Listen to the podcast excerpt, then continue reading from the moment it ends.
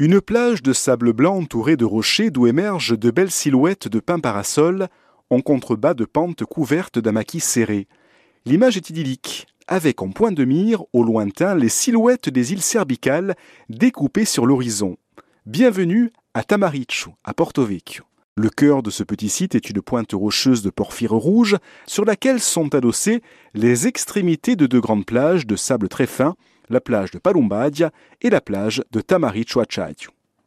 Au nord-est, les dunes fixées par des pins parasols et des genévriers de Phénicie s'élèvent jusqu'à 12 mètres d'altitude, dominant une petite zone humide entourée de roseaux, de joncs et de tamaris. Au nord de Tamarichu, la plage des Lumières est ainsi nommée car la famille des frères Lumière, Auguste et Louis, les pionniers de la photographie, y avait une maison toute proche. Tamarichu est une grande dune fossile menacée par les vents et la mer. Son sable a été déposé par les glaciers il y a plus de 10 000 ans. Un petit stationnement en amont du site permet d'accéder à la petite boucle d'une heure qui fait le tour de la pointe par le sentier littoral, traversant différentes ambiances entre maquis, rochers et plages.